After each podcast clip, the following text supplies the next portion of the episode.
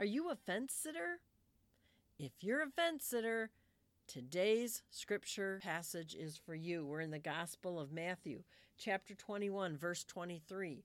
Jesus is being questioned. They want to know about his authority. Well, he answers their question with a question. He says to the chief priests and the elders, I'm going to ask you one question, and if you answer it, then I will tell you by what authority I do these things, the miracles and so forth that he's done. So he poses a question back to them. And it's about John the Baptist and whether his baptism was heavenly or of human origin. And they get stuck. They get stuck right in this question. Because if we answer it one way, people are going to say, Why didn't you believe that John was a prophet? Why didn't you believe that he was of heavenly origin? And if we answer it the other way, they're going to say, Wait a minute, John was a prophet. So either way they answer this question, the leaders are going to be stuck. So what do they do? Classic. We do not know. We don't know. They don't answer it. They're stuck. So, as you and I are moving through Advent, I have a question for you. How is your Advent going? Are you getting ready for Christmas? But have you been preparing for the coming of Christ? Really preparing in your heart, in your practices? Or did you get stuck? Are you stuck? Are there questions?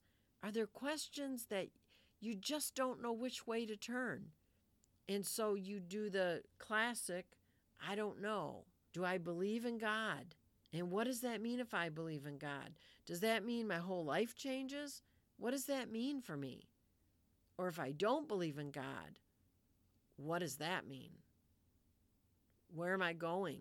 What's happening after this life if I don't believe in God? We get stuck just like the chief priests and the elders did. We get stuck we're sitting on the fence. Are you a fence sitter? Don't be a fence sitter. Because what happened at the end of this passage? Jesus said to them, I'm not going to tell you by what authority I do these things, because you couldn't answer my question. We don't want that to be the response that Jesus has to us. Where are you? How do I welcome you into the kingdom? You didn't know. You didn't even try. You didn't change your ways. Please, let's not be stuck and get an answer like, Neither shall I tell you by what authority I do these things, because that answer could be, Neither are you invited into the kingdom. I know it's scary, I know it's negative, and this is the week of rejoicing. I want you to be able to rejoice this week. I want you to get off the fence. It's not too late. Make your decision. Are you following God or are you not following God? Don't be a fence sitter.